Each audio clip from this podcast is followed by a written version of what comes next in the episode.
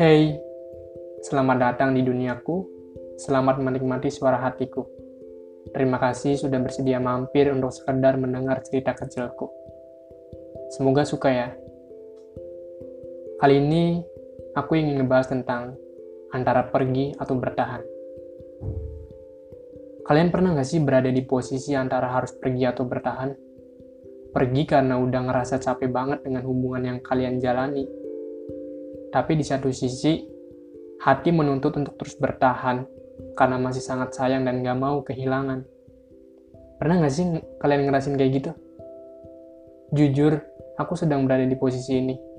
Posisi yang sangat membingungkan menurutku.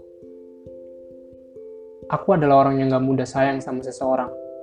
Tapi sekalinya sayang, aku akan tetap bertahan apapun kondisinya. Bisa dibilang, aku tipe laki-laki yang takut untuk bermain dengan perasaan wanita. Aku orang yang paling gak bisa melihat wanita menangis, apalagi jika menangisnya karena aku yang menyebabkan. Aku yakin, semua orang yang sedang menjalani hubungan saat ini menginginkan suatu hubungan yang ideal. Ideal dalam arti harus saling perhatian lah, saling memberi kabar setiap saat, harus sering ketemu, harus saling support, dan hal yang sepatutnya ada dalam hubungan. Tapi bagaimana jika keinginan yang lu harapkan dalam hubungan tidak lu dapat dari pasangan lu? Lu akan bertindak seperti apa? Menerimakah? Marah?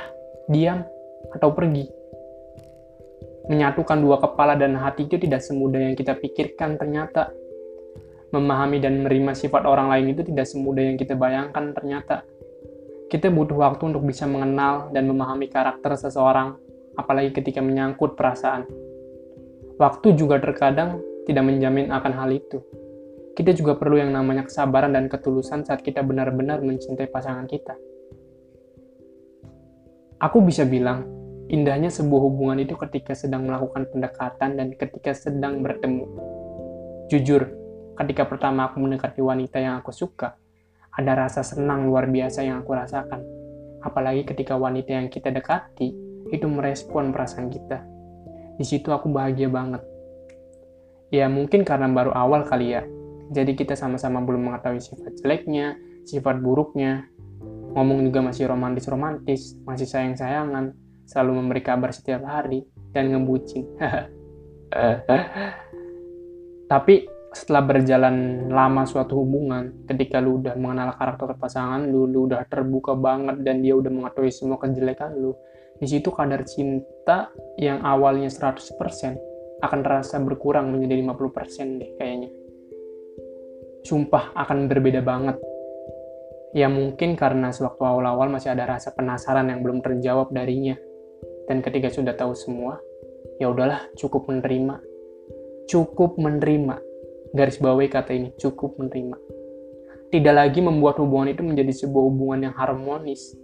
Dan bahkan jarang untuk melakukan sebuah percakapan yang romantis seperti yang dilakukan pas P D K T. Dari situlah akan muncul perasaan bosan. Perasaan udah biasa aja. Perasaan udah gak peduli dengan hal-hal kecil. Yang mana hal itu biasanya menjadi pemicu sebuah pertengkaran. Dan disinilah ujiannya. Lu akan dihadapkan dengan antara harus pergi atau bertahan ketika lu sudah tidak sependapat dengan pasangan lu ketika sedang bertengkar gitu. That's true in relationship. Hal indah satu lagi menurut aku ketika menjalani hubungan ialah ketika bertemu. Iyalah, semua pasangan akan selalu merindukan pertemuan. Karena dari bertemu itu, kita bisa tahu kondisi dia secara langsung, bisa menatap mata dia secara langsung apakah sedang berbohong atau tidak, bisa melindungi dia secara langsung, bisa bercerita, bisa ngebucin. Ujung dari menjalani hubungan kan adalah pertemuan yang diharapkan. Karena saat pasangan itu dekat, rasa sayang dan perasaan emosional itu tersalurkan. Berbeda dengan yang L D R. Kebanyakan yang menjalin L D R itu katanya akan putus. Katanya ya. Ya aku sedikit sepakat sih dengan pernyataan itu.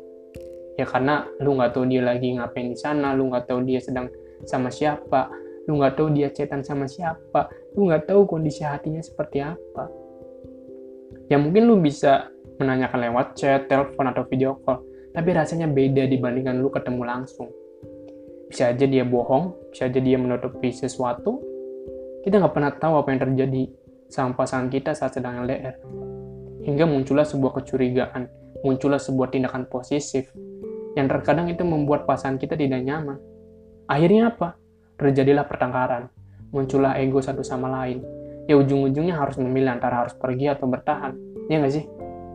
Terkadang jika hubungannya tidak didasari dengan sebuah komitmen dalam diri masing-masing untuk tetap setia, ya akan susah. Apalagi sifat satu sama lainnya masih berpikir seperti anak kecil, masih mengedepankan ego masing-masing. Itulah yang mengakibatkan L D R itu tidak pernah berhasil.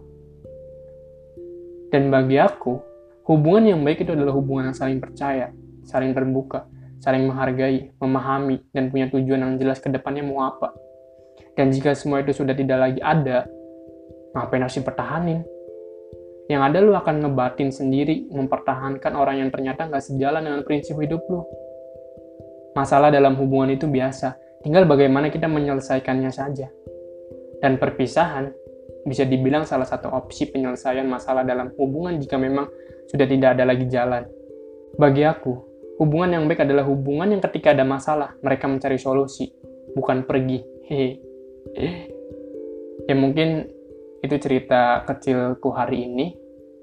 Semoga kalian suka mendengar ceritaku. Dan cukup sekian cerita dari aku, Faris Arsen. Sampai jumpa di cerita selanjutnya. Enjoy!